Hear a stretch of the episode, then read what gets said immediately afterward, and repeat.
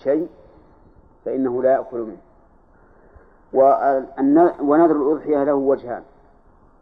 الوجه الأول أن يقول لله علي نذر أن أضحي هذا العام. والثاني أن يقول لله علي نذر أن أضحي بهذه الشاة. وكلاهما سواء. الصحيح أن له أن يأكل لأن موضوع الأضحية شرعا إيش؟ الأكل والإهداء والصدقة.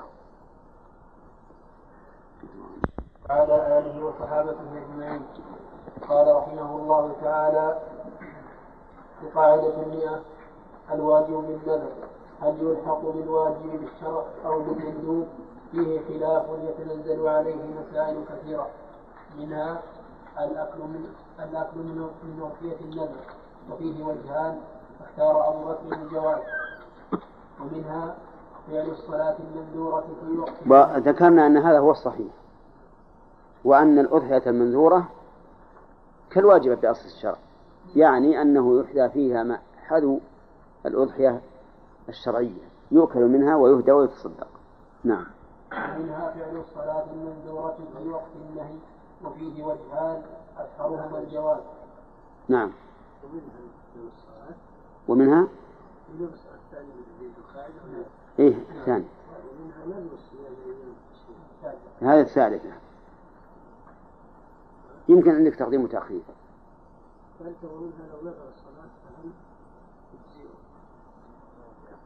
هذا الرابع. يمكن أن يكسر. إيه. طيب وش اللي عندك؟ وفيه وجهان الجواز؟ إيه وفي اختار أبو بكر الجواز. أي بس أجل عندك صف. إيه. نعم. ومنها. فعل. ومنها نذر أيام فعل فعل فعل. فعل الصلاة المنذورة. ومنها فعل الصلاة المنذورة في وقت النهي وفيه وجهان أشهرهما الجواز. طيب الصلاة المنذورة في وقت النهي بأن يقول الإنسان لله علي نذر أن أصلي ركعتين. لله علي نذر أن أصلي ركعتين فهذا نذر مطلق. هل يجوز أن يصلي في وقت النهي أو لا يجوز؟ يقول فيه وجهان أشهرهما الجواز والصحيح أنه لا لا يجوز. صحيح أنه لا يجوز إلا إذا وجد سبب النذر في وقت النهي. مثل أن يقول إن قدم فلان فلله علي نذر أن أصلي ركعتين. فقدم فلان في وقت النهي بعد العصر مثلا. ففي هذه الحال نقول يجوز أن يصلي لأنه وجد سبب الصلاة في وقت النهي فصارت صلاة ذات سبب والصلاة التي لا سبب يجوز فعلها في وقت النهي. نعم. ومنها نذر أيام التشريق. نذر أيام التشريق؟ صيام؟ إيه هذا أصح.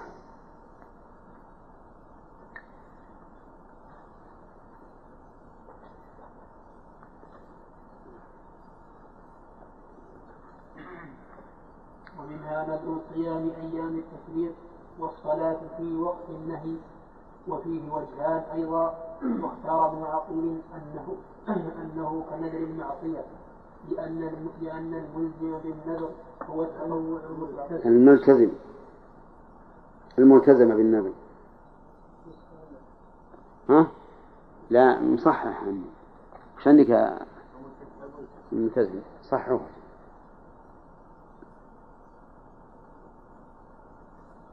لأن الملتزم بالنذر هو التطوع المطلق. صح. وأما المقيد بوقت النهي فلا يجوز. نعم. ها؟ لا. هو. عندك وهو ولا هو؟ هو الظاهر. طيب نذر أيام أيام التشريق بأن قال الرجل لله علي نذر أن أصوم اليوم الحادي عشر والثاني عشر والثالث عشر من شهر ذي الحجة. نقول هذا لا يجوز. لا يجوز أن تصوم لأنه نذر معصية. وقد قال النبي صلى الله عليه وسلم من نذر أن يعصي الله فلا يعصيه نعم. ومنها لو نذر منها لو نذر صلاة فهل يجزئه ركعة أم أم لا بد من ركعتين على روايتين؟ هل تجزئه؟ وفيها نسختان يجزئه وتجزئه.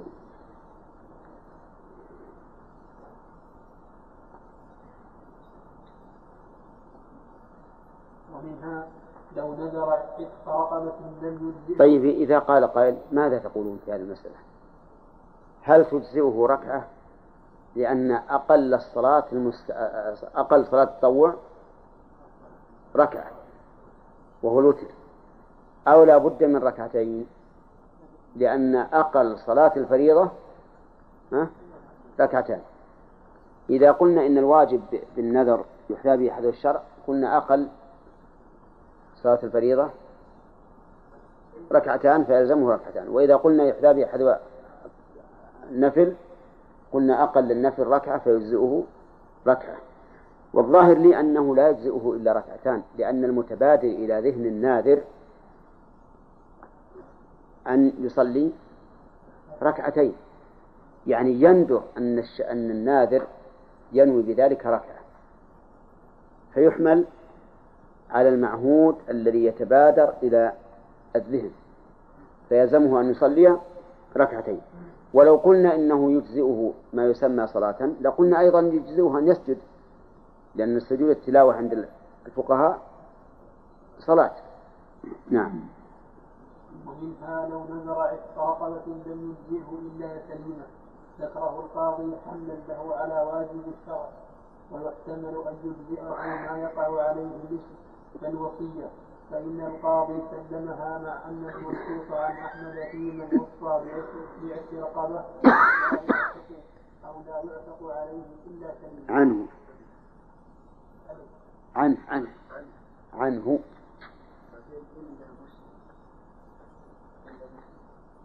عنه عندك أنت؟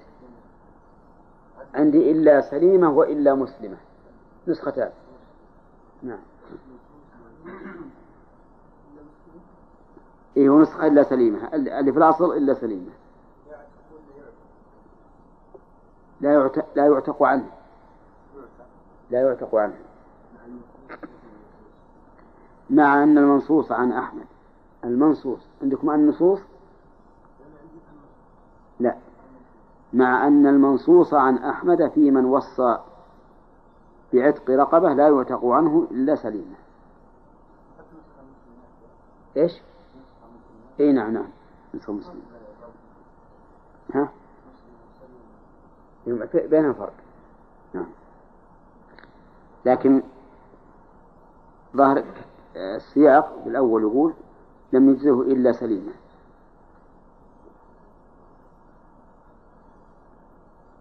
نعم.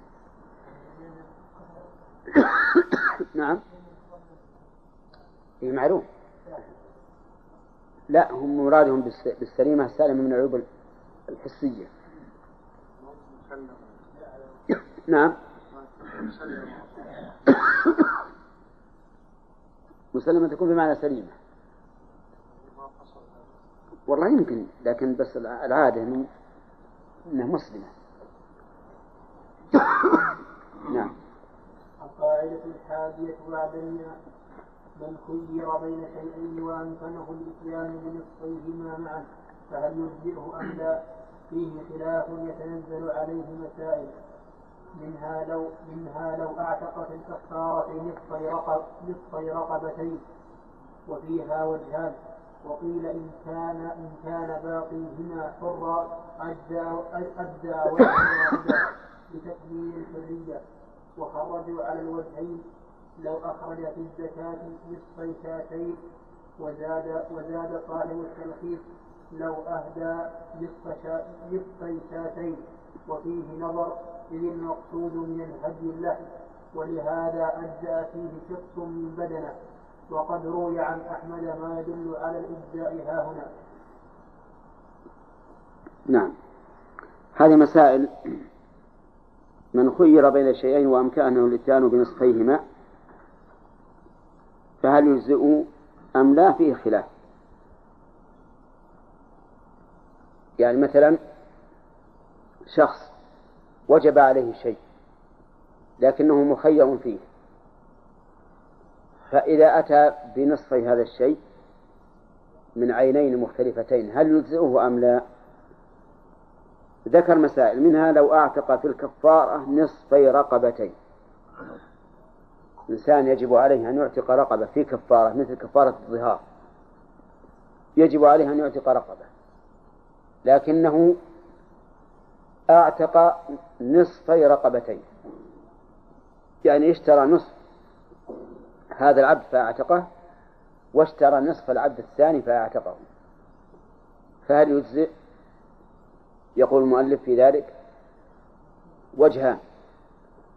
والفرق بين الوجهين والروايتين أن الوجهين عن الأصحاب والروايتين عن الإمام أحمد. يقول فيه وجهان. فيه قول ثالث بالتفصيل أنه إن كملت الحرية فيهما أجزأ وإلا فلا. وهذا القول قريب جدا. أما القول بالتشخيص بدون تكميل الحرية فهو ضعيف جدا. فعندنا الآن ثلاثة آراء. الإجزاء مطلقا والثاني عدمه مطلقا والثالث التفصيل. التفصيل يقول إن كملت الحرية فيهما أجزى وإلا فلا. كيف تكمل الحرية؟ يعني بأن يكون النصف الذي اشتريته أنا كان فيه الرقيق مبعضا. يعني قد عتق نصفه من قبل وبقي نصفه فاشتريته فاعتقته. والثاني أيضا كذلك. قد عتق نصفه فاشتريت نصفه الباقي وأعتقته. فهذا فيه فائدة وهي تكميل الحرية في العبدين. أما أما إذا لم تكن الحرية فليس فيه فائدة. فهذا هذا القول جيد. لأنه يحصل بذلك على تحرير رقبتين في الواقع. نعم. نعم. أيضا المثال الثاني لو أخرج في الزكاة نصفي شاتين.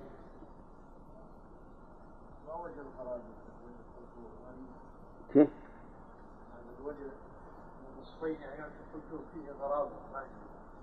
لا قريب. أقول هذا قريب بالقاف لا قريب. نعم. يقول مثل أيضا لو أخرج في الزكاة نصفي شاتين كيف هل الزكاة فيها شاة؟ مثل خمس من الإبل. خمس من الإبل فيها شاة. أربعون من الغنم فيها شاة. أخرج نصف شاتين يقول المؤلف إنها تجزي.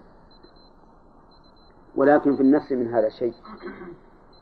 لأنه إذا أخرج شاة كاملة حصل الفقير على شاة ليس, فيها تشخيص وهو حر فيها يبيع ويشتري ويهب ويتصدق. أما إذا أعطي نصف شاتين فإنه يكون مرتبطا بمن؟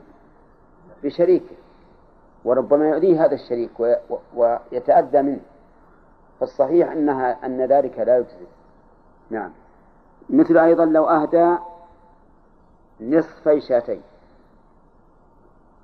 هذا لا بأس إذا أهدى نصف شاتين لأنه إذا أهدى نصف شاتين سوف يذبح الشاتين. ويتصدق بماذا؟ باللحم.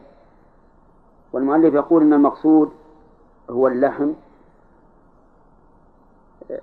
ولهذا أجزأ فيه شقص من بدنه. وروي عن أحمد ما يدل على الإجزاء. فالمقصود من من الإهداء هو منفعة مساكين الحرم باللحم فإذا أهدي لهم نصف نصف شاتين فلا بأس. تذبح الشاتان وتوزع أنصافا. نعم. والجان بنصفيهما معا فهل يجزئه أم لا؟ وفيه خلاف. من خير بين شيئين وأمكنه الإتيان بنصفيهما. فهل يجزي أم لا؟ نعم.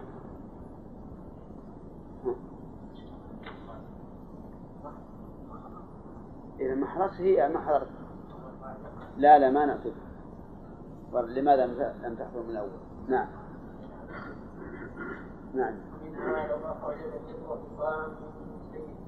والمذهب ويتخرج فيه وجه آه، صاعا من جنسين يعني صاعا من بر وصاعا آه نعم نصف صاع من بر ونصف صاع من رز. الجميع صاع لكن من جنسين فهل يجزي أو لا؟ فيه وجهان. يقول المذهب هو الإجزاء لأنه أخرج صاعا من طعام أخرج صاعا من طعام لكن الأفضل بلا شك أن لا يفعل. لأن الكلام هنا في الإجزاء لا في الأفضلية. فالأفضل أن لا يفعل أي الأفضل أن يخرج صاعا من بر أو صاعا من رز. نعم. لو في بصيام يوم أربعة مساكين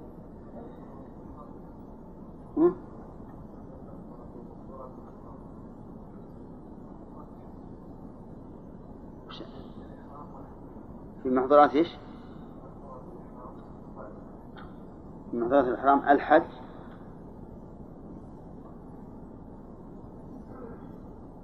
والنسخة الثانية. والثالثة؟ ما في. طيب. والظاهر أن إما في محظورات الإحرام فقط أو في محظورات الحج. والإحرام أحسن من الحج ولهذا يحسن نجعلها نسخة. لو كبر في محظورات الحج الإحرام.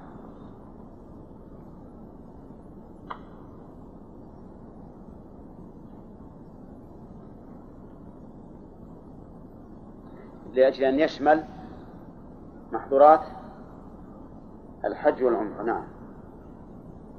منها لو كفر في محظورات الإحرام يوم وإطعام أربعة مساكين منعه وأيضا قول في محظورات الإحرام ليست جميع المحظورات هكذا وإنما ذلك في فدية الأذى في فدية الأذى.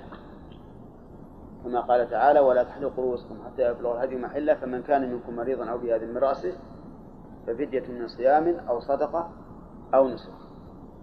كم الصيام؟ ثلاثة أيام والإطعام إطعام ستة مساكين.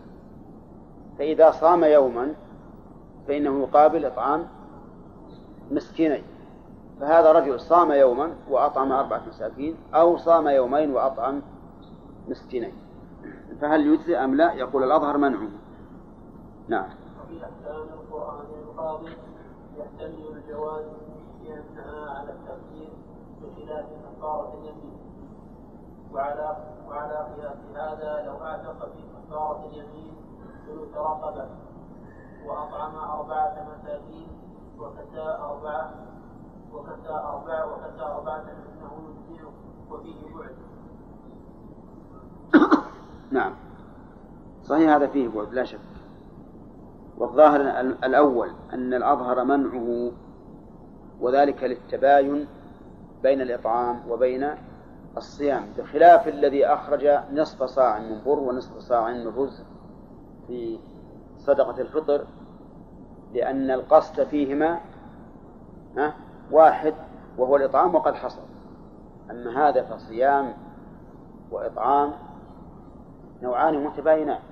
لا يمكن أن يجتمعا في آن واحد.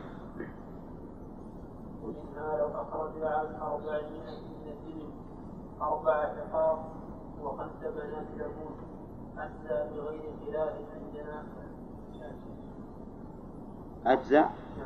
عندكم جاز؟ نحب نسخة.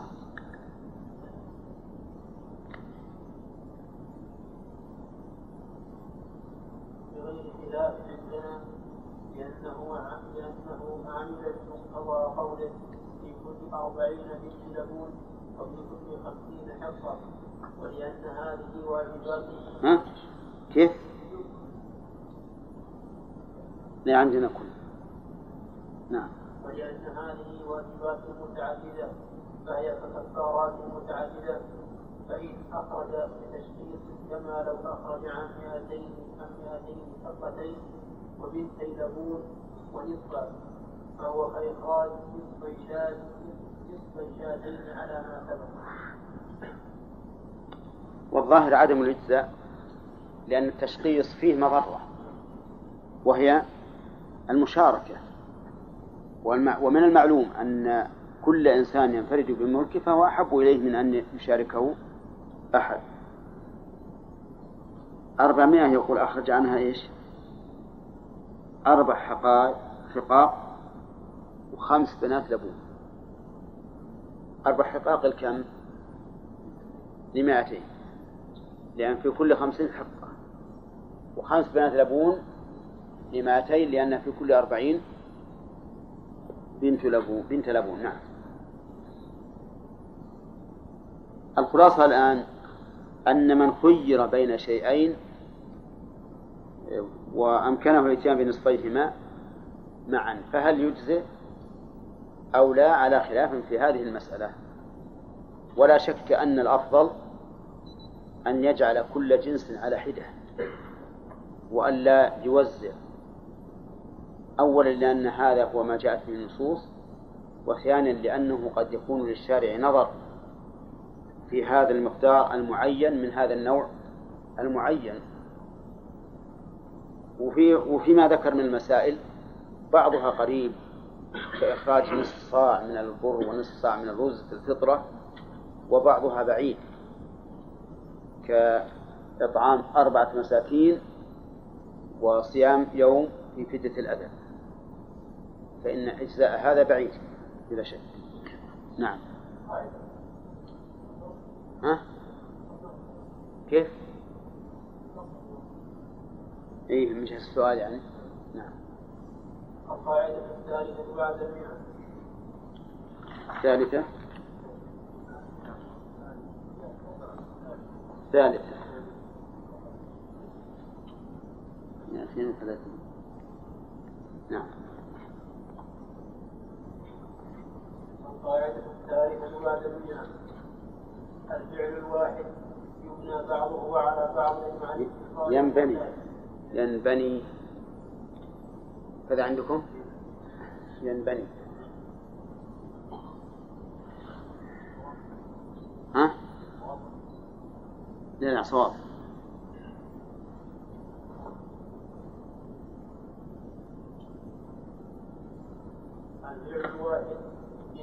بعضه على بعض مع المعتاد ولا ينقطع ولا ينقطع بالتفريق اليسير.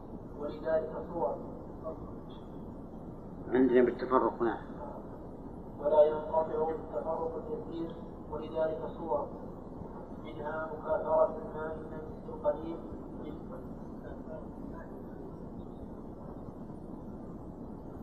القليل النجس؟ عندنا النجس القليل. ها؟ واحد. إيه. طيب إيه. طيب. بس أنا بشوف هل بينهم فرق؟ مكاثرة النجس الماء الماء القليل النجس. وش الفرق؟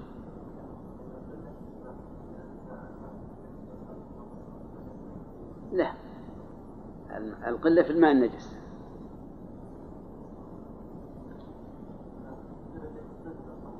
لا لا ما- مكاثرة الماء القليل النجس. صفر للماء النجس القليل بالماء الكثير يعتبر له يعتبر له له الاتصال المعتاد القلتين واحدة. الوضوء إذا الوضوء إذا حالة الموالاة يعني قول قوله دون صب.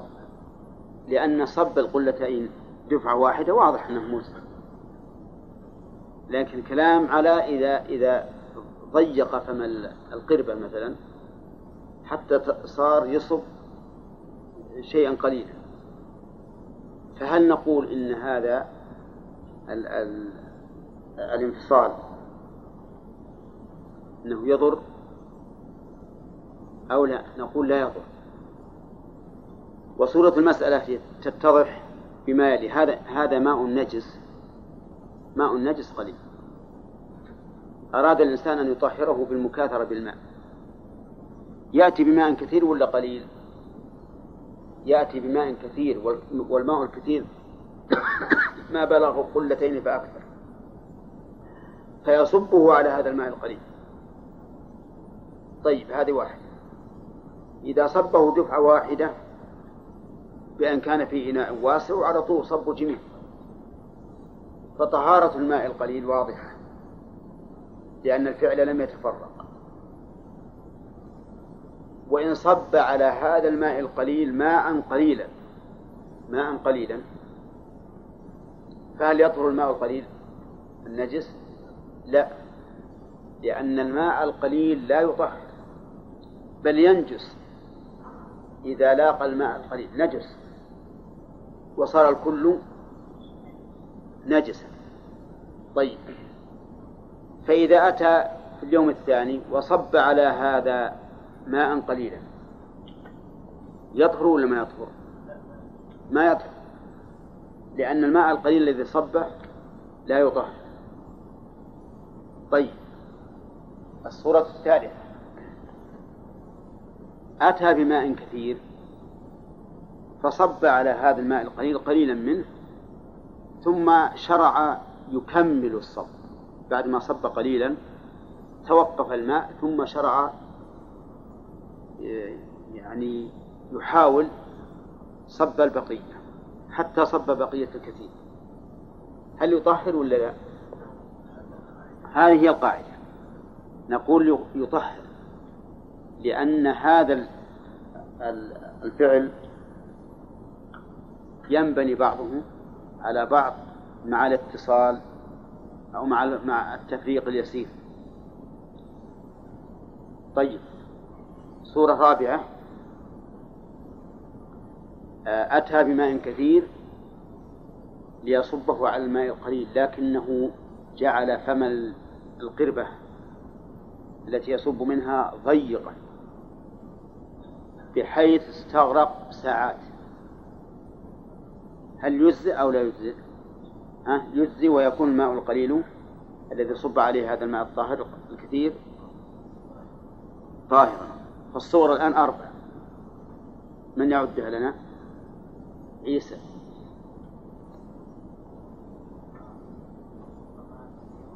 دفعة واحدة. طيب. أصل هذا يطهر الماء القليل ولا لا؟ طيب. ثانيا نعم أن يجزي هذا الماء الكثير لكن بتفرق بعيد. مثل يصب نصفه اليوم ونصفه الثاني غدا. هذا يطهر الماء القليل المصبوب عليه ولا ما يطهر؟ لا يطهره طيب الصورة الثالثة. بتفرق النسيج جاء بماء قليل وصب بعضه ثم توقف الصب فحاول أن آه، يجريه مرة ثانية. فصب. هذا يجزي ويطهر لأن التفرق يسير. الصورة الرابعة. نعم. فيطهر ولا لا؟ ولو بقي ساعات يصب. نعم. طيب. اي لا إحنا كلامنا بالصب. صب المطهر. وهذا الذي قلت يعني مع إضافة النجس إلى إلى الطهور؟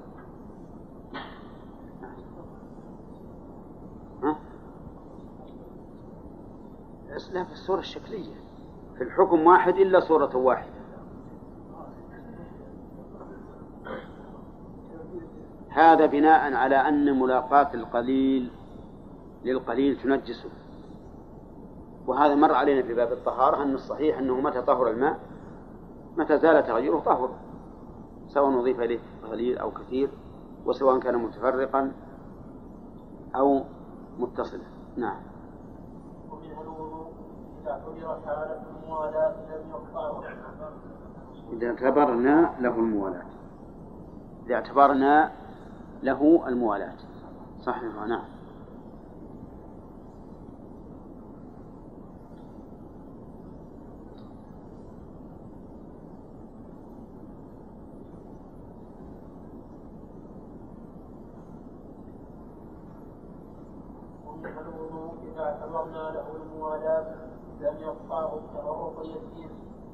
الاعتبار بالعرف أو بجفاف الأعضاء على رواية؟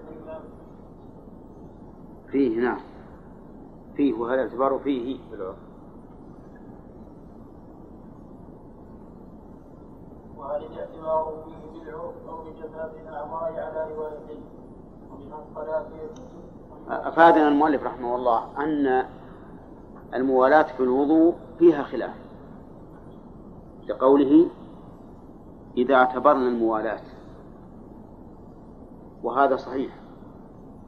فإن الموالاة في الوضوء فيها لأهل العلم قولان القول الأول أنه يشترط الموالاة والقول الثاني أنه لا يشترط. وعلى هذا القول لو غسل الإنسان وجهه بنية الوضوء في الساعة الواحدة ثم غسل يديه في الساعة الثانية ثم مسح رأسه في الساعة الثالثة ثم غسل يديه في الساعة الرابعة. ها؟ أجزأه ما دام قد غسل وجهه بالأول بنية الوضوء. لأن الموالاة ليست بشرط وهذا الرجل قد أتى بما أمر الله به فغسل وجهه ويديه إلى المرفقين ومسح برأسه وغسل رجليه. ولكن المشهور أن الموالاة شرط لأن هذا فعل واحد. عبادة واحدة فلا بد أن تتصل أجزاؤها بعضها ببعض. وهذا هو الصحيح أن الموالاة في الوضوء شرط. ومن ذلك الموالاة في الطواف والسعي. هل هي شرط أو لا؟ قال بعض العلماء إنها شرط. وقال آخرون إنها ليست بشرط بل هي سنة. وفرق آخرون بين السعي والطواف فقالوا هي في الطواف شرط وفي السعي سنة أفهمتم الآن؟ ها؟ وعلى هذا على القول بأن الموالاة ليست شرطا لو طاف الإنسان الشوط الأول في الساعة الواحدة والشوط الثاني في الساعة الثانية والثالث في الثالثة والرابع في الرابعة والخامس في الخامسة والسادس في السادسة والسابع في السابعة. سبع ساعات؟ صح. وعليه لو طاف الشوط الأول ورأى أنه ضيق فخرج من الطواف. لا بنية قطع الطواف ولكن بنية إتمام بعد الساعة.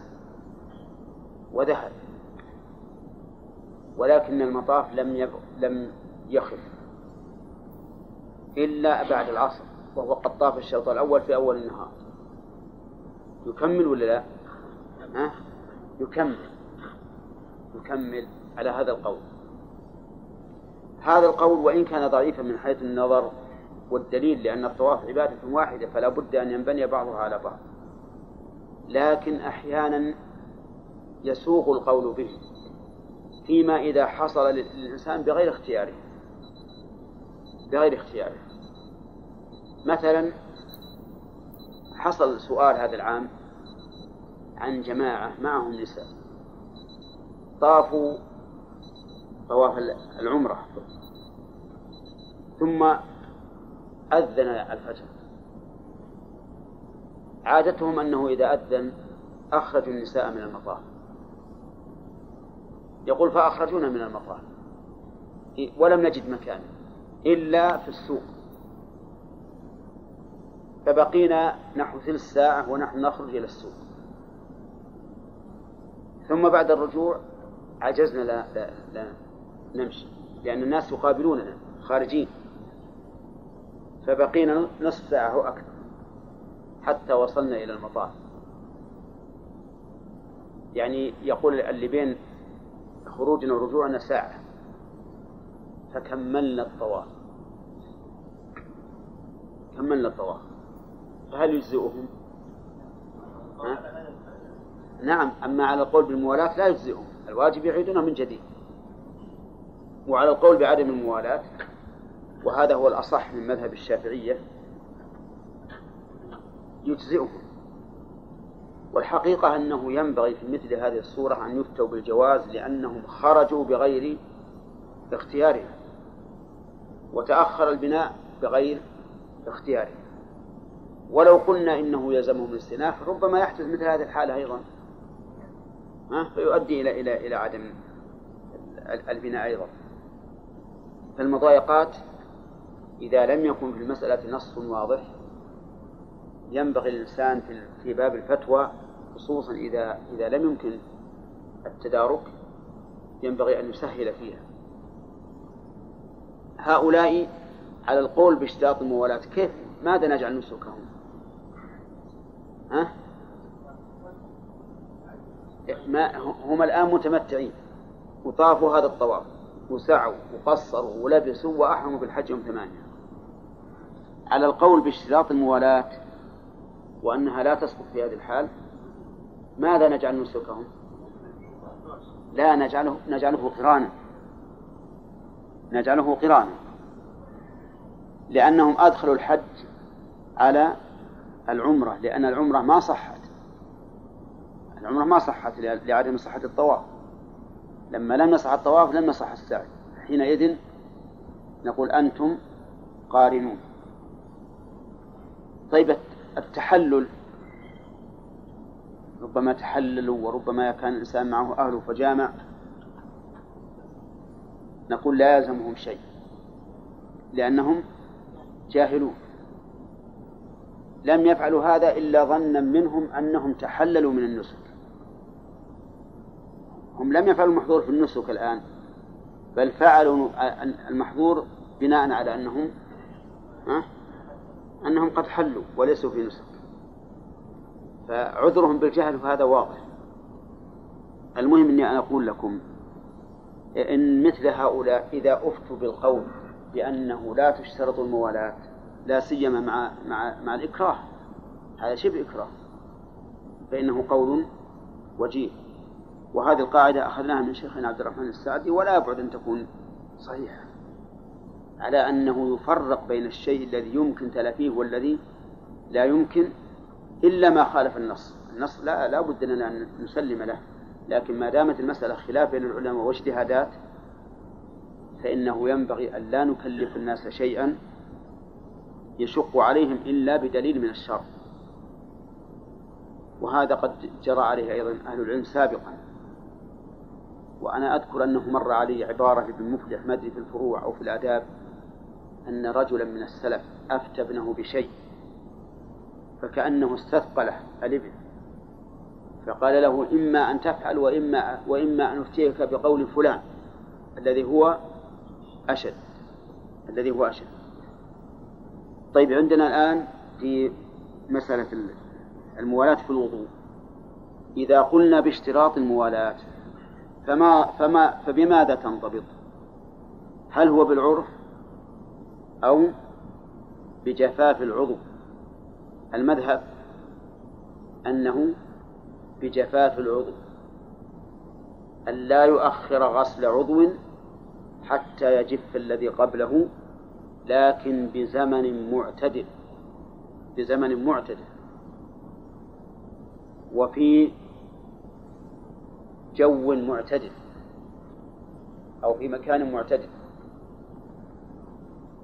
فإذا كان بزمن غير معتدل مثل كنا في شدة الحر وفيه رياح هواء فإن العضو سوف ينشف بسرعة هذا لا عبرة به وإذا كنا في جدة والماء كثير الطلب وفي زمن الشتاء متى ييبس؟ ها؟ هذا يمكن ما يبس أبدا فهل نأخذ بهذا الاعتبار أو لا؟ ها؟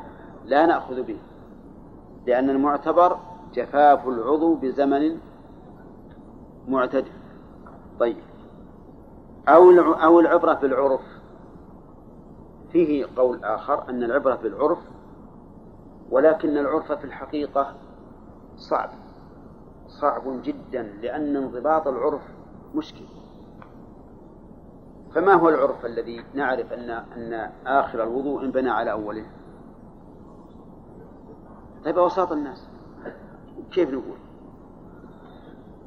الحقيقة أن مسألة العرف يعني فيها صعوبة جدا مع أن أشياء كثيرة يعني مقيدة بالعرف مثلا الموالاة مقيدة بالعرف على هذا الرأي وكذلك مقيدة بالعرف فيما إذا سلم الإنسان قبل تمام الصلاة فالمعتبر العرف. كذلك السفر الذي يكون فيه القصر عند شيخ الإسلام المعتبر العرف. فما هو العرف في هذه الأشياء؟ إذا قلنا إن إن الفصل في الصلاة إذا سلم منها قبل تمامها المعتبر بطوله وقصره العرف فما هو العرف؟ عشر دقائق نعم طيب وشلون يختلف؟ آه.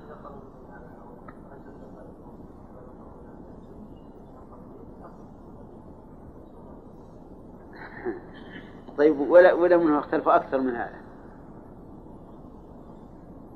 هو الأقرب الأقرب في مسألة العبادة خاصة أن يقال إذا ظهر التباين بين أجزائها بحيث لا لا لا يعرف من شاهدها أنها عبادة واحدة فقد انفصل بعضها عن بعض. أما إذا شعر الإنسان الرائي لها بأن عبادة واحدة مثل واحدة سلم قبل التمام ثم صار يسبح ويهلل حتى أكمل التسبيح ثم قيل له إنك قصت ركعة فقام وسلم. كل يعرف أن هذه الصلاة انبنى بعضها على بعض. لكن لو أنه لما سلم من قبل تمام الصلاة وكان نجارا أخذ القدوم والمشذاب وقام ينجر ويشدد في خلال خمس دقائق وقيل له ترى صلاتك ما تمت الذي يظهر من حال هذا هذا الرجل أن الصلاة ها انقطع بعضها عن بعض لأنه عمل عملا بعيدا عن الصلاة. لا يظن الرائي أنه أنه بنى صلاته أولها على آخرها هنا. إيش عندنا؟ الصلاة. القاعدة نحن فيها ما هي؟ القاعدة الثالثة بعد المئة. نعم الفعل الواحد. الفعل الواحد. لا بس سطر واحد. القاعدة سطر واحد. الفعل الواحد ينبني بعضه على بعض مع الاتصال المعتاد ولا ينقطع بالتفرق اليسير. فمن ذلك؟ ومن ذلك الصلاة يجوز البناء عليها إذا سلم ساهيا مع قرب الفصل ولا تبطل بذلك. إذا سلم منها ساهيا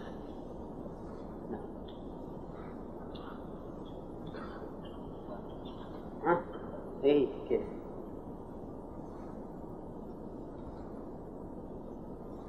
ومنها المسافر إذا قدم مدة يومين فهو فهو ها؟ ومنها الصلاة يجوز ومنها الصلاة يجوز البناء عليها إذا سلم منها سائيا مع قرب الفصل ولا تبطل بذلك ومنها المسافر إذا أقام مدة يومين فهو سفر نسخة أربعة أيام عندك أربعة طيب خلوها نسخة. أنا مكتوب عندي نسخة أربعة أيام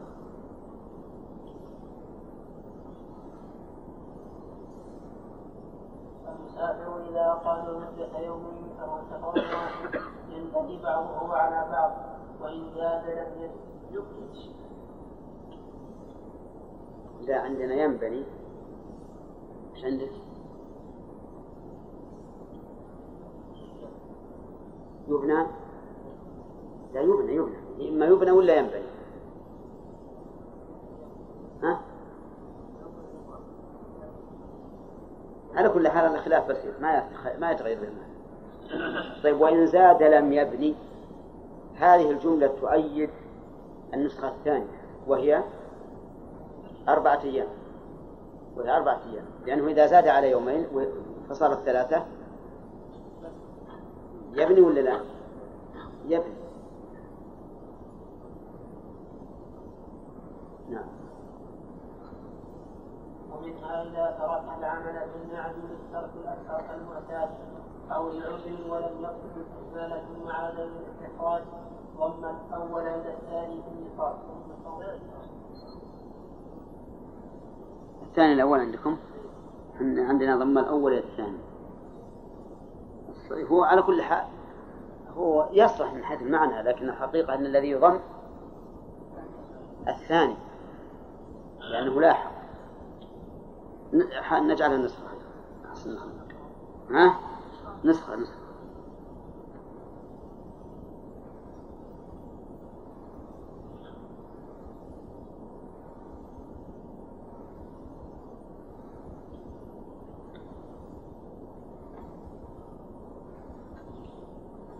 هنا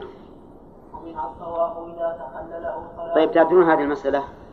إذا كان شخص يستخرج الذهب من المعادن فاستخرج نصف النصاب ثم ترك. ترك العمل بهذا المعدن لأنه رأى أن استخراجه صعب. ثم بعد ذلك طرى له أن يرجع فيستخرج. فاستخرج نصف نصاب فهل يكمل الأول بالثاني؟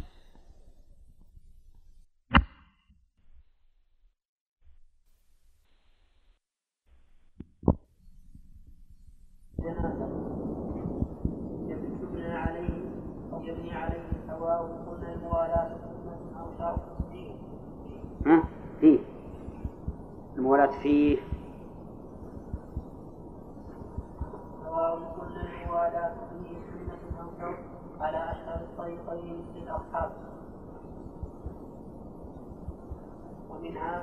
أفادنا المؤلف رحمه الله أن فيه قولا بأن الموالاة في الطواف سنة. وقد أشرنا إليه بالأمس. وقلنا إن الراجح أن الموالاة شرط. لكن إذا انقطعت الموالاة لعذر فإنه يعفى عنه. وللإنسان أن يفتي بذلك لأن بعض أهل العلم قال إنه إنه سنة. فإذا كان انقطاعه للعذر كما في السورة التي ذكرت لكم أمس فإنه لا شك أن القول بإعادة الطواف فيه مشقة شديدة. نعم. ومنها لو حلف لا أكلت إلا أكلة واحدة في يومي هذا فأكل متواصلا لم يحدث وإن تفرق التفرق المعتاد على الأكلة الواحدة. ولو طال زمن الأكل وإن قطع ثم عاد بعد بعد الفصل حنث القاضي في خلافه في القطع السرقة وقياسه لو حلف. طيب واضح دي؟ قال والله ما آكل اليوم إلا أكلة واحدة. إلا أكلة واحدة. فأكل أكلا متواصلا. صار يأكل من من طلوع الشمس إلى الظهر. لكنه أكل متواصل. كل ما جاء جاءوا له بصحن أكل منه لقمة لقمتين ثم راحوا يجيبون الصحن الثاني. بقوا عشر دقائق فجاءوا به فأكل لقمة لقمتين ثم ذهبوا به وأتوا بالثالث في خلال عشر دقائق. المهم استوعب كل الضحى وهو لكنه أكل يعتبر أكلة واحدة. يقول هذا ما يضر. يعني لا يحنث لا يحنث لأن هذا التفريق تفريق معتاد. أما لو أكل أكلة ثم قام على أنه انتهى من هذه الأكلة ثم عاد إلى أكلة أخرى فإنه إيش؟ يحنث. يتفرع على هذه المسألة مسألة ما أدري هل يذكرها أم لا مسألة الرضاع. اذكرها الله يبارك نعم. وقياسه لو حلف لا وضعها إلا مرة واحدة فإن الوقت في العرف عبارة عن الوقت الثاني المستدام للزلزال ولا ولا يبعد أن يقال مثله فيما ترتب على حكمه. ها؟ لا عندنا مثله. مثل ذلك. ولا يبعد أن يقال مثله حكما فيما ترتب حكما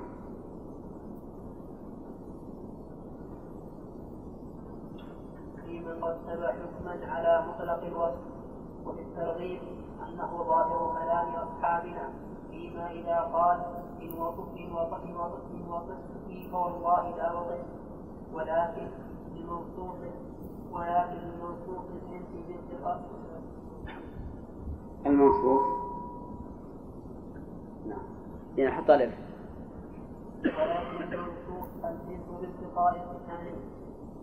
وقد ذكر القاضي وجها أنه أنه لا أنه لاحق لا حد. لا حد لا لا حد.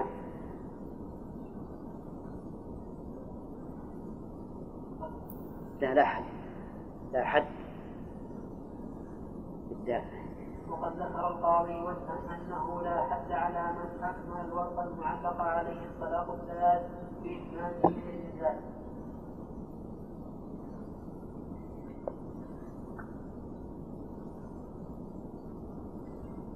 والذي يظهر في هذه المسألة أن الصواب تعليق الحكم بما دل عليه الحديث وهو التقاء الختانين. إلا أن تكون نية الواطئ أو نية الحالف سوى ذلك. وإلا فلا شك أنه عند الإطلاق يحصل الجماع بالتقاء الختانين. فإن كان للحالف نية أنه يريد الجماع التام الذي يكون بالإنزال فعلى ما نوى. نعم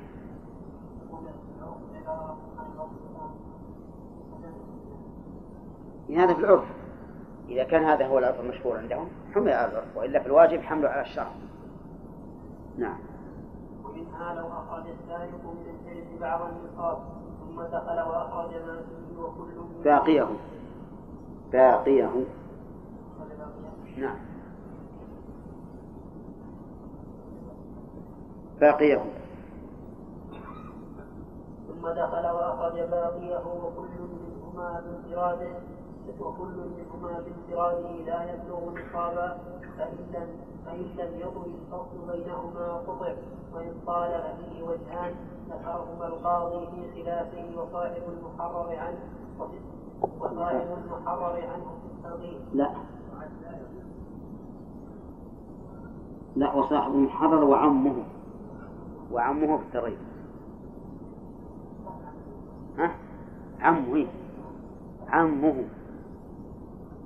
عم صاحب المحرر يعني صاحب المحرر هو المجد جد شيخ الإسلام ابن تيمية. وعمه يعني أخوه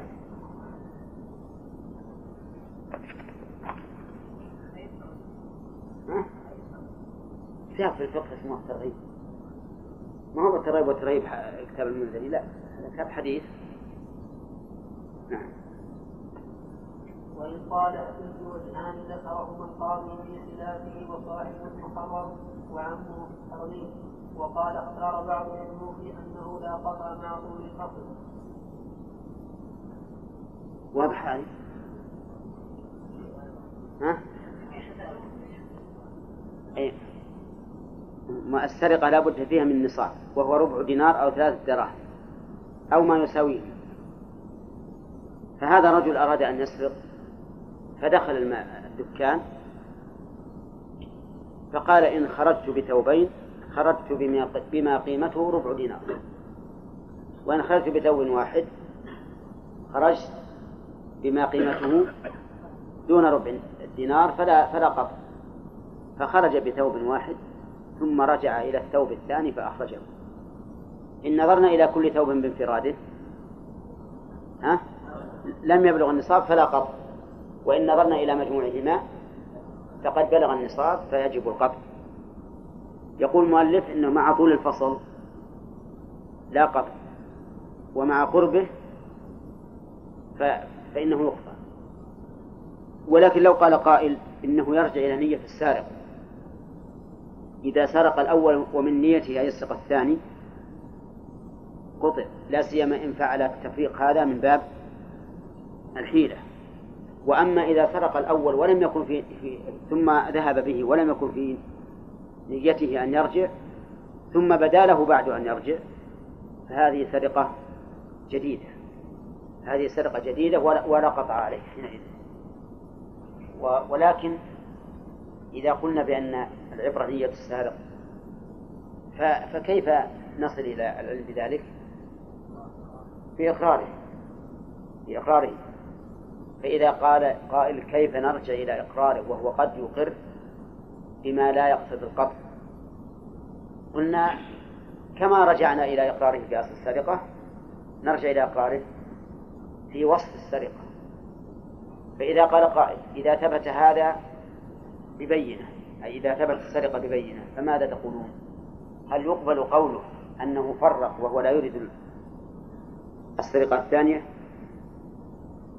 أو نقول أن الأصل أنه أراد الرجوع. حينئذ نرجع إلى التفريق. إن كان طويلا فالظاهر ها أنه لم يرد السرقة وإن كان يسيرا فالظاهر أنه أرادها. هنا. حسب العرف يعني مثلا إذا كان هذا الرجل سرق اليوم وبعد عشرة أيام سرق الثانية أما إذا سرق في الساعة الواحدة ثم سرق في الساعة الثانية هذا معروف أنه أراد أن يسرق مرة واحدة. نعم.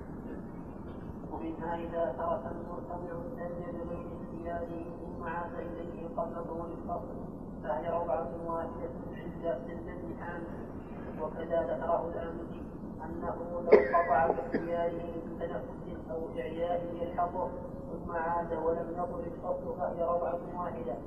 قال ولو قال ولو انتقل من دم إلى آخر ولم يضر الفصل فإن فإن كان من امرأة واحدة فهي روعة واحدة وإن كان من امرأتين فوجهان أبو الخطاب عن ابن حامد نحو ذلك في جميع الصور إلا في صورة المرأتين وذكر أنها ظاهر كلام الخرافي وحكى عن أبي بكر.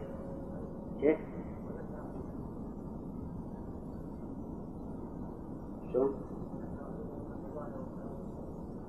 وذكر أنه ما قال أيضا ها؟ كلكم من نسختين؟ إذا نحن نسخة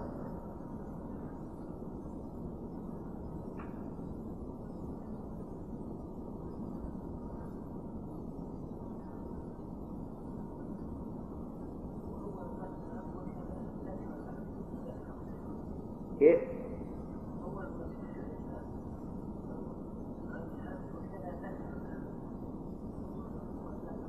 إيه وأنتم عندكم ذكرهم ذكر اصح أنا عندي ذكر ما بغني إذا كان صح. عندكم ذكره الآدمي الآمدي؟ ها؟ إيه، من كيسك. أختار كيسك لا مليان بشيء ما هو موجود. وحكاه الخطاب عن ابن حامد نحو ذلك في جميع الصور إلا في صورة المراتين. وذكر أنها ظاهر كلام الفرق وحكى عن أبي بكر أنها تكون روعتين جميع ذلك وأنها ظاهر كلام وأنه ها؟ لا في جميع ذلك. عندك؟ ذلك. طيب. إذا بنخلي ما خالف النسختين فهو شاذ. ها؟ طيب. نعم. خلاص؟ انتهى هذه المسألة الصحيح أن أن أنه ما دام ما دام الفصل يسيرا والجلسة واحدة فهي رأة واحدة حتى لو أطلق الثدي عدة مرات وحتى لو انتقل من ثدي إلى آخر. لكن إذا انتقل من ثدي امرأة إلى امرأة يعني بأن كان لرجل زوجتان كلاهما امرأة. فانتقل الصبي من امرأة إلى امرأة. فهل يعتبر رضعة واحدة أو رضعتين؟ فيه وجهان كما ذكر.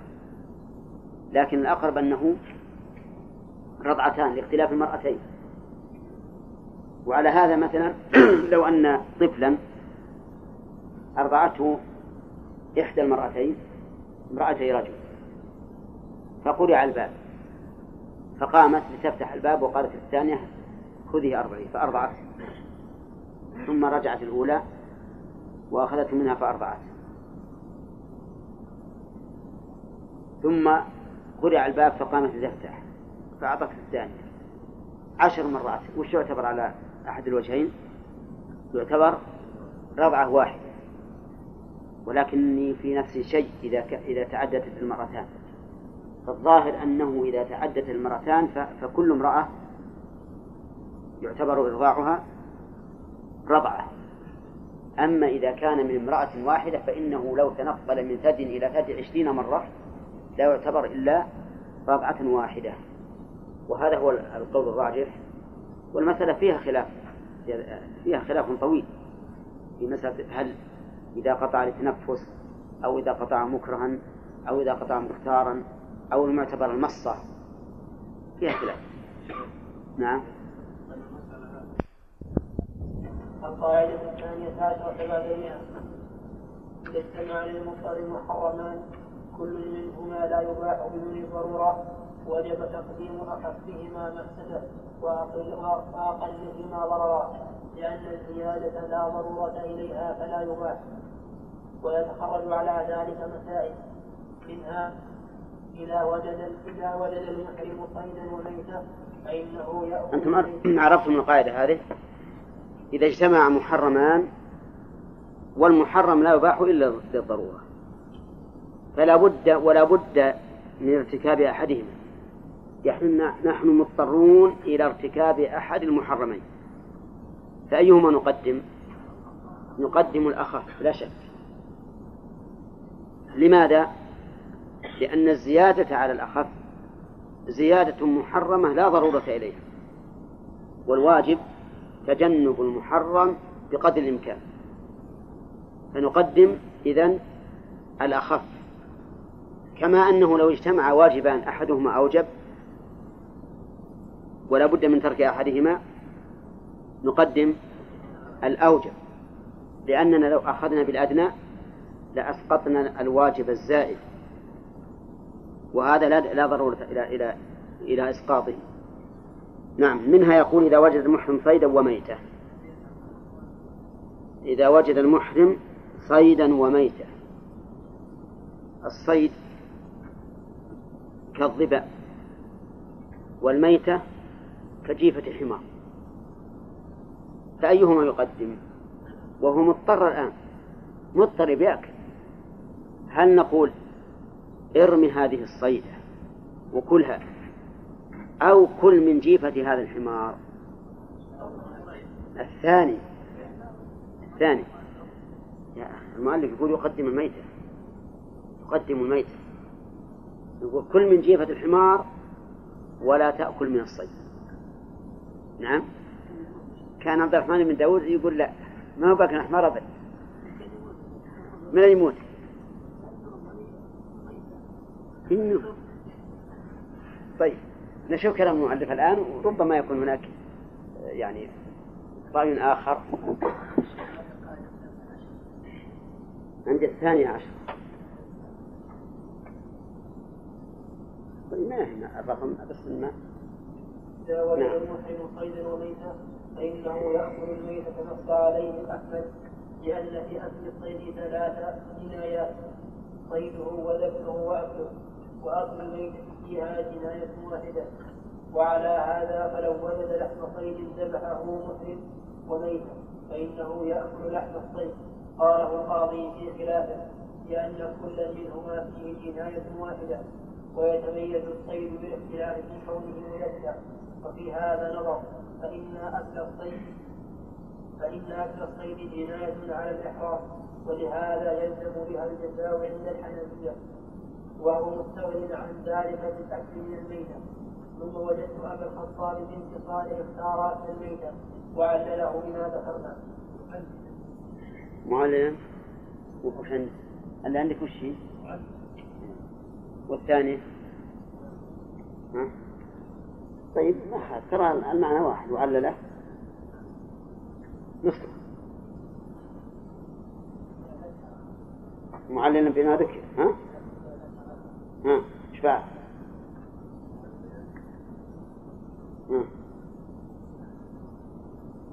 ما ذكرنا صح. نعم. ولو وجد غير صيد فظاهر كلام القاضي أنه يأكل أنه يأكل الليل ولا يكسره ولا يكسره ويأكله لأن كسره جنايه فلت الصيد. والصحيح في هذه المسألة أنه يأكل الصيد. صحيح أنه يأكل الصيد.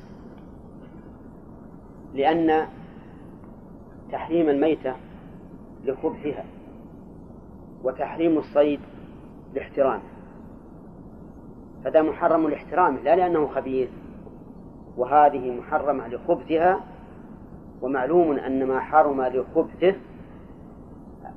أشد وأعمق في التحريم مما حرم لاحترامه.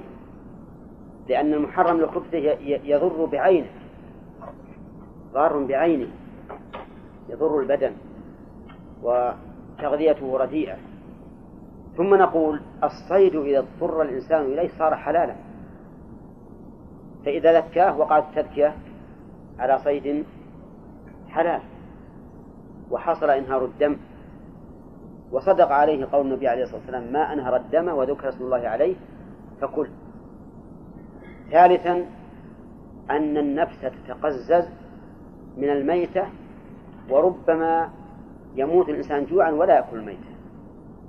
ولا تتقزز من من من ظبي صاده وهو محي. بل يرى أن هذا الصيد لولا احترامه لأكله. والاحترام كما تعلمون معنى زائد على العين. ولا هذا هذا الظبي لو صاده غير محرم لكان لكان حلالا طيبا.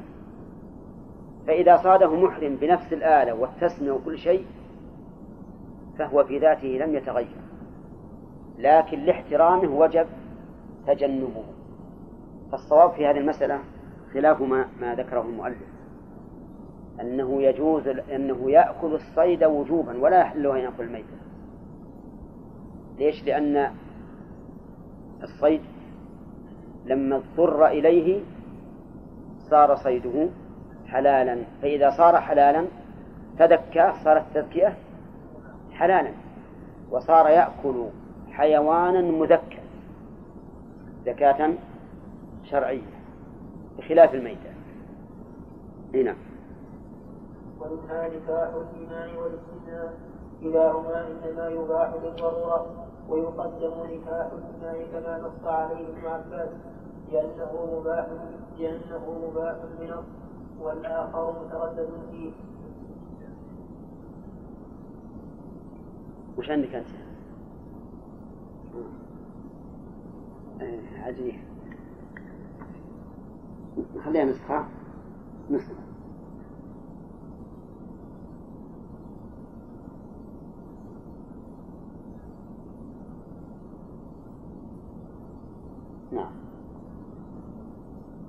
لأنه مباح بنص والآخر متردد فيه. بنص الكتاب؟ نص. لأنه مباح بنص الكتاب والآخر متردد فيه.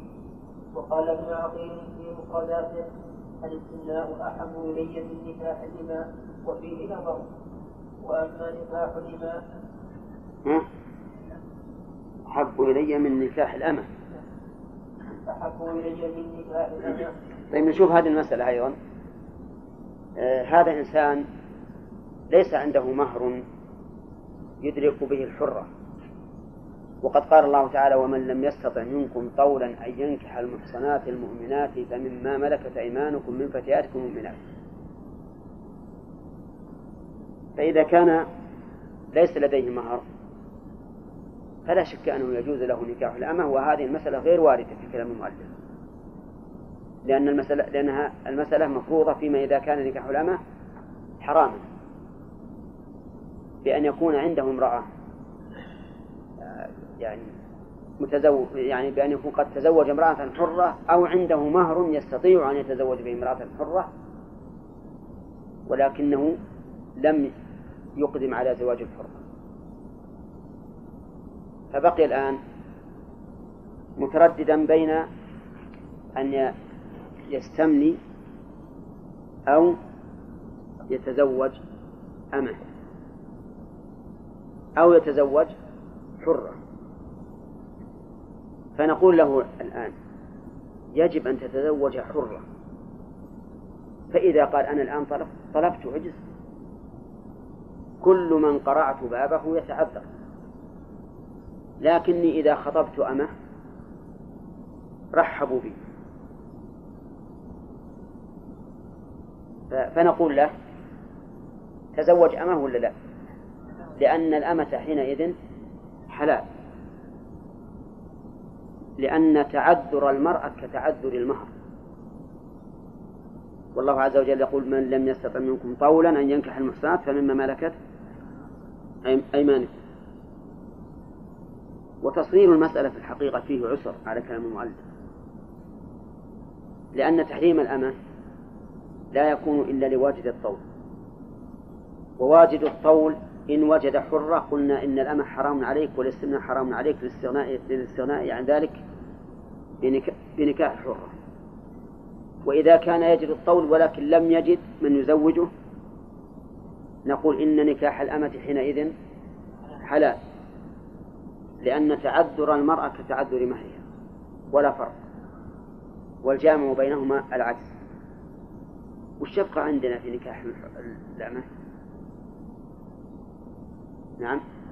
صعب جدا تصور المسألة لكن لو فرض أن المسألة يصح تصويرها وأن الإنسان لو أن الأمر دار بين أن يتزوج امرأة أو أن يستملي فأيهما أولى؟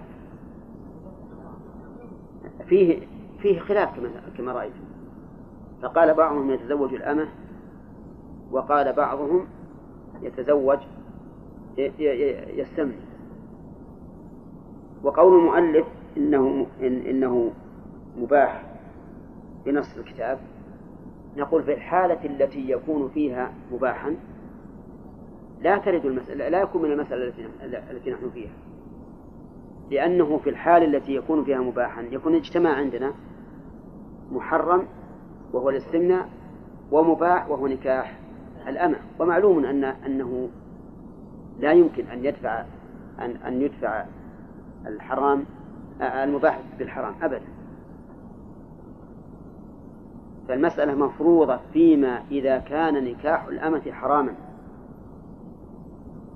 وإذا كان حراما فإن تعليل المؤلف بتقديم نكاح الأمة لأنه مباح بالنص يكون ساقطا. لأنه إذا أبيح بالنص ففي الحال التي يكون فيها مباحا ها؟ لا لا لا يقال إنه حرام. وبناء عليه يكون ما قاله ابن عقيل هو الصواب. يعني إذا تعارض عندنا أمران نكاح أمة محرم واستمناء فإن الاستمناء أهون بلا شك. لأن نكاح الأمة يترتب عليه محذور وهو استرقاق الأولاد. لأنك إذا تزوجت أمة مملوكة صار أولادك أرقة. صاروا أرقة. مشكل أن ينظر الإنسان إلى ولده يقاد برقبته كالبهيمة ويقال من يصوم فلان بن فلان. هذه صعبة. فالصواب بلا شك أن أنه يقدم الاستمناء في هذا الحال. على أننا نقول إذا كان هناك ضرورة للاستمناء فإنه ينقلب مباحا ينقلب مباحا. وكلام المؤلف يقول إذا دعت الضرورة إلى ارتكاب أحد المحرمين والضرورة إذا دعت إذا دعت إلى الاستمناء كان الاستمناء مباحا.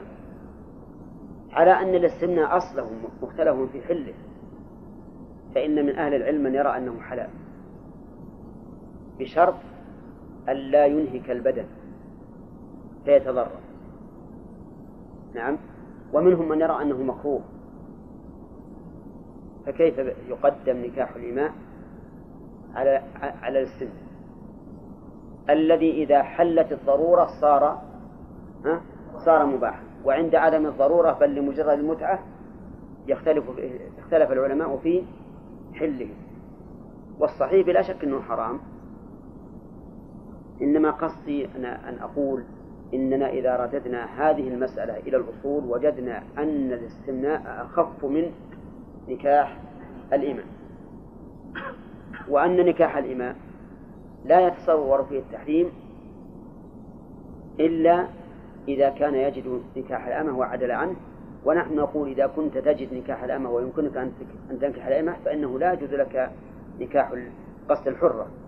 إلا إذا أقول نكاح الإمة لا يجوز إلا إذا تعذر نكاح الحرة. أما إذا قدر فيجب أن يتزوج حرة ولا يحل له أن يتزوج أمة نعم.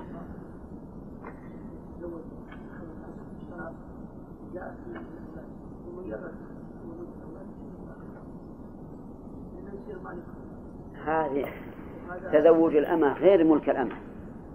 المالك يطأ الأمة بالتسري لا بالنكاح. تزوج الأمة أن يكون عندي أنا أمة ويأتي زيد يتزوجها منه. ما يشتريها ما يشتريها. يتزوجها. يعطين مهرها 100 ريال. وأقول زوجتك أمتي فلان. المالك أنا أنا المالك من؟ بغير بغير الوضع والمقدمات لأن الوضع ومقدماته نقله إلى الزوج.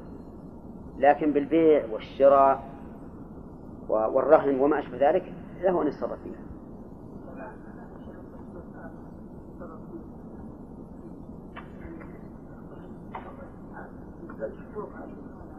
أي حقوق الزوجية انتقلت إلى الزوج باختيار السيد. لكن له أن يبيعه أولى ها؟ هي وأولاده. له أن أبيعه هي وأولاده. لي أن أبيعه هي وأولاده على زوجها فهمت؟ أبيع عياله وزوجته عليه. نعم. نبينا محمد وعلى آله وصحبه أجمعين. قال المصنف رحمه الله تعالى ومنها من أبيح له الفطر لشبقه فلم يمكنه الاستمناء. واضطر إلى الجماع اضطر. واضطر إلى الجماع في الفرج فله فله فعله. فإن, فإن, فإن وجد زوجة مكلفة صائمة وأخرى حائضة ففيه احتمالان. ذكرهما صاحب المغني أحدهما وأحدهما وصف الصائمة وصف الصائمة أولى لأن أكثر ما فيه أنها تفطر لضرر غيرها وذلك جائز لفطرها لأجل الولد. وأما وصف وأما وصف وصف الحائض فلم جوازه. وش عندكم مكتوبة عندي؟ على يا ها؟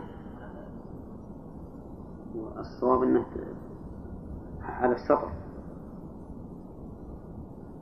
أقول القاعدة المعروفة أنها تكتب على السطر مش وأما وصف الحائط فلم يؤخذ بالشرع جوازه فإنه حرم للأذى ولا يزول الأذى بالحاجة إليه والثاني مخير لتعارض مسألة وصف الحائض من غير إفساد عبادة عليها وإفساد الصوم الظاهرة. والأول هو الصحيح لما ذكرنا من إباحة الفطر لأسباب وصف الحائض ومنها إذا أوتيت إذا إذا أوتيت طيب في هذه المسألة عندنا ثلاثة أشياء. استمناء وجماع حائض وجماع صائمة. نعم؟ لا كملنا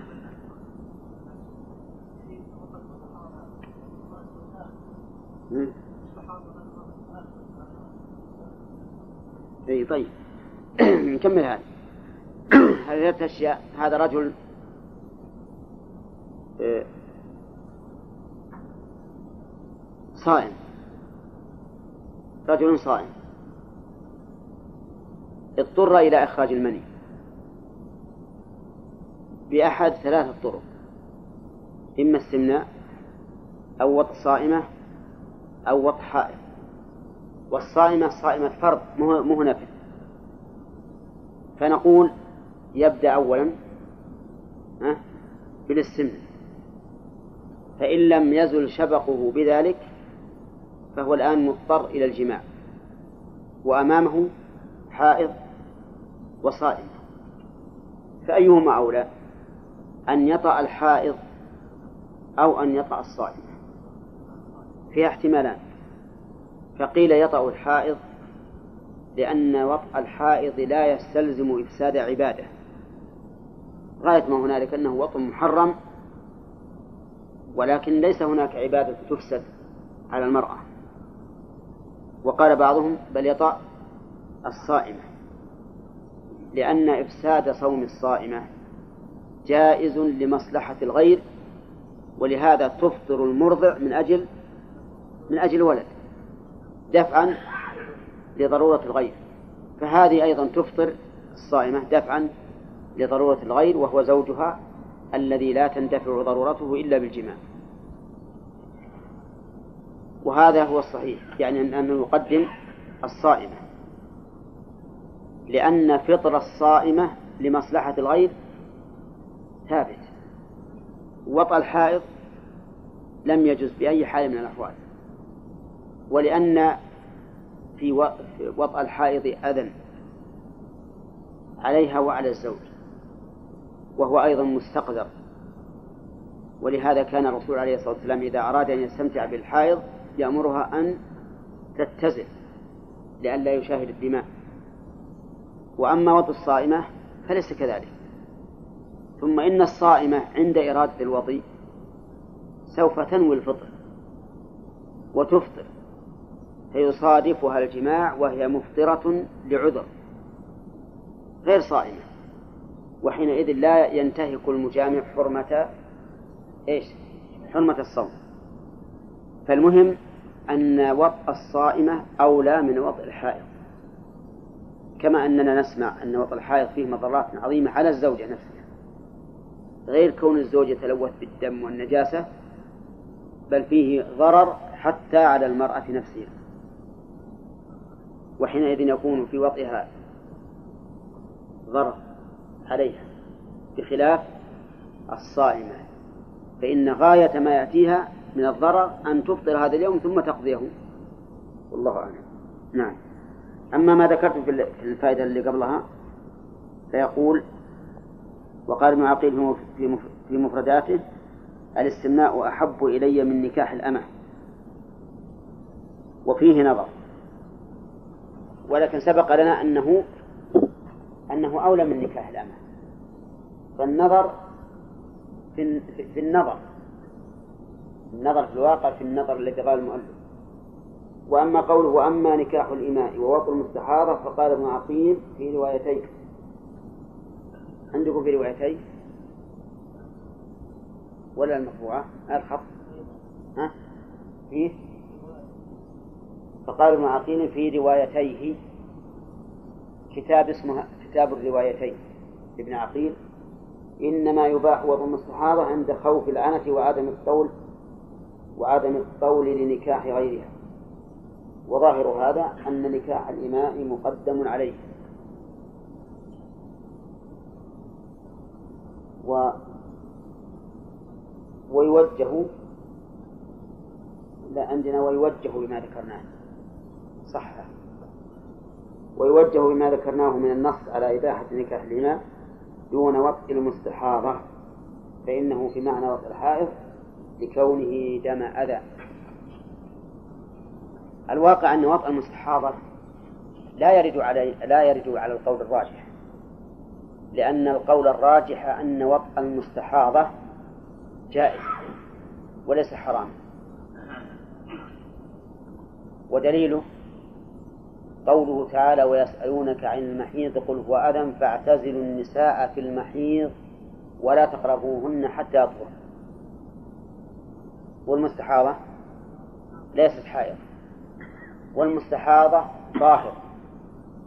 ولو كان وطء المستحاضة حراما لبينه النبي صلى الله عليه وسلم فإنه قد استحيض في عهد الرسول أكثر من عشرين امرأة. ومع ذلك لم يرد نص واحد يدل على منع أزواجهن من من, من الوطء وإذا كان وطء المستحاضة حلالا فإن هذا هذا الفرع الذي ذكره ابن عقيل يكون مرفوعا من الأصل. فإن الرجل إذا اضطر إما إلى السمنة أو إلى وطء المستحاضة فالقول الراجح أن نقول يضع المستحاضة حتى وإن لم يضطر حتى ولو كان على سبيل التمتع العادي فإنه لا حرج عليه في ذلك. نعم. ومنها إذا وقعت السفينة نار واستوى الأمران في الهلاك أهل المقام في النار وإلقاء النفوس في الماء فهل يجوز إلقاء النفوس في الماء أو يلزم المقام على روايتين؟ والمنقول عن أحمد في رواية مهنا أنه قال أكره طرح نفوسهم في البحر. وقال في رواية أبي داود يصنع كيف شاء. قيل له هو في النجي لا يصنع في النجاة قال لا أدري فتوقف. ورجح ابن عقيل وغيره وجوب المقام مع تيقن الهلاك فيها لئلا يكون قاتلا إيش؟ ورجح ابن عقيل. ورجح ابن عقيل ورجح ابن عقيل وغيره وجوب المقام مع تيقن الهلاك فيها لئلا يكون عندك فيهما؟ ها؟ ما عندك؟ نخليها نسخة لأن فيها احتمال أنها صحيحة فيهما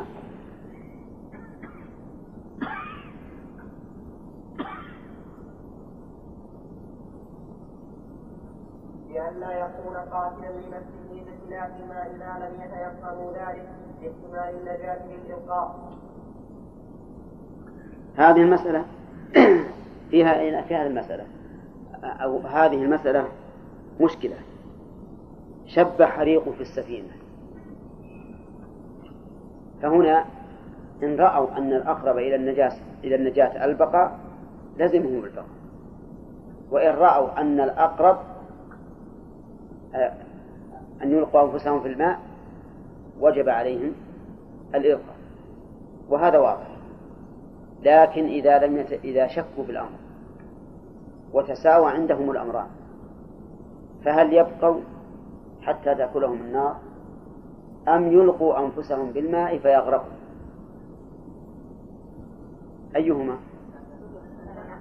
الثاني أهون؟ لا لا نحن قلنا ما فيها أقرب من, من, من أبعد. كله سواء هم الآن في لج في لج البحر. ليسوا ليسوا حول السواحل أبدا. ها؟ دعنا من يأخذ هم يحاولون ما في شك. الموت ما حد راح يسلم نفسه له. هم سيحاولون ما استطاعوا نعم لكن إذا لم يمكن ما فيه إلا الهلاك بالنار ولا الهلاك بالإلقاء نعم؟ لا لا. أنا أقول يبقوا لأنهم إذا ألقوا أنفسهم صار هلاكهم بفعلهم. وإذا بقوا صار هلاكهم بغير فعلهم بغير فعلهم. إذا ألقوا أنفسهم صار هم الذين فعلوا ذلك هم الذين ألقوا أنفسهم بالهلاك.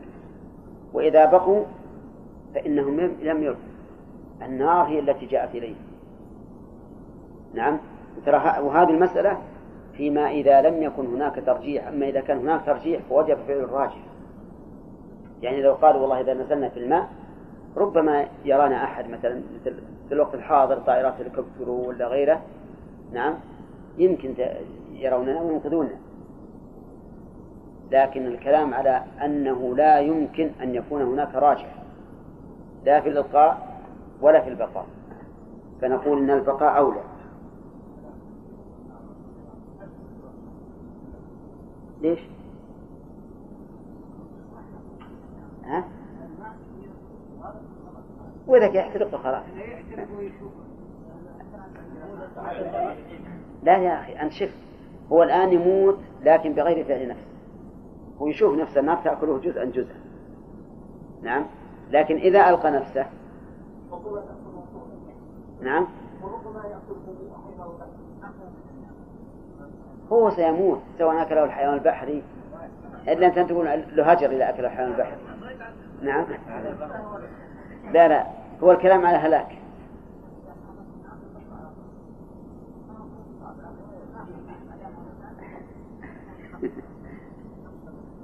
المهم إذا إذا إذا وقع باختياره دعني من مثلا أنه لما شاف النار وصلت إلى قدمه مثلا هرب هروبا غير إرادي. هذا شيء آخر. لكن إذا إذا صار عند الإنسان رباطة جأش يبي يصبر نعم؟ يبي يصبر الآن خل المسألة فرضية. شبت نار في في مكانه لكن أراد أن يهرب إلى مكان فيه نار. فيه نار. هل نقول يجب عليك أن تهرب من هذه النار إلى هذه النار؟ ها؟ لا. نعم ما يجب عليه. ولا يجوز أيضا. لا يجوز لأنه إذا إذا إذا ذهب إلى النار هذه فقد ألقى نفسه هو في الهلاك. أما هذا قد جاء جاءه الهلاك يعني فعله أمام الهلاك الذي الذي في مكانه. فعل سلبي. يعني غاية ما يقال إنه لم يفعل. لكن إذا ذهب إلى ما فيه الهلاك فيقال إنه فعل وألقى بنفسه إلى الهلاك. أنتم تقولون إن الهلاك في الماء أهوى من الهلاك في النار ربما من من حيث الألم قد يكون أهون. قد يكون أهون. لكن يرد علينا ما قال الأخ محمد إن الإنسان قد لا يصبر أبدا يعني يمشي بغير إرادة عن النار لأنه مو صابر ويقول يمكن يلقي نفسه بالماء لأجل يفتك من الحرارة. فهذا شيء ثاني اللي غير إرادي اللي غير إرادي لا يؤاخذ الإنسان عليه. لكن الكلام على الإرادي فإن الشيء الذي ينتج من فعلك أشد من الشيء الذي لا ينتج بفعلك. واحتمال أنه قد يلتقط من الماء كاحتمال أنه أن أن النار تطفى ويعالج الرجل. نعم. نعم. هذا إذا سلم إذا سلم. لكن السلام إحنا السلامة غير محققة لا بهذا ولا بهذا. نعم القاعدة اللي بعدها 121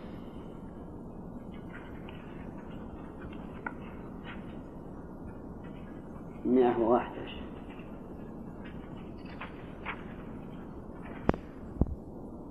الثالثة شاذة نعم ولا يقبل بحال فهذا لا يدخل في العموم بغير خلاف نعلم فخيار فخيار فخيار التمر وتمر الهندي لا يدخلان في مطلق التمر والخيار ذكره القاضي في خلافه. ونظيره ونظيره ماء الورد. لا يدخل في اسم الماء المطلق وفي الشمس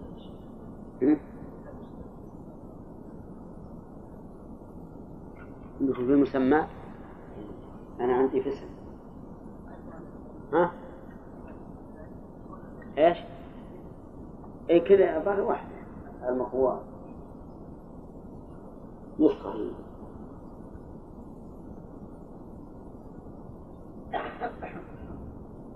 والنوع الثاني ما يطلق عليه.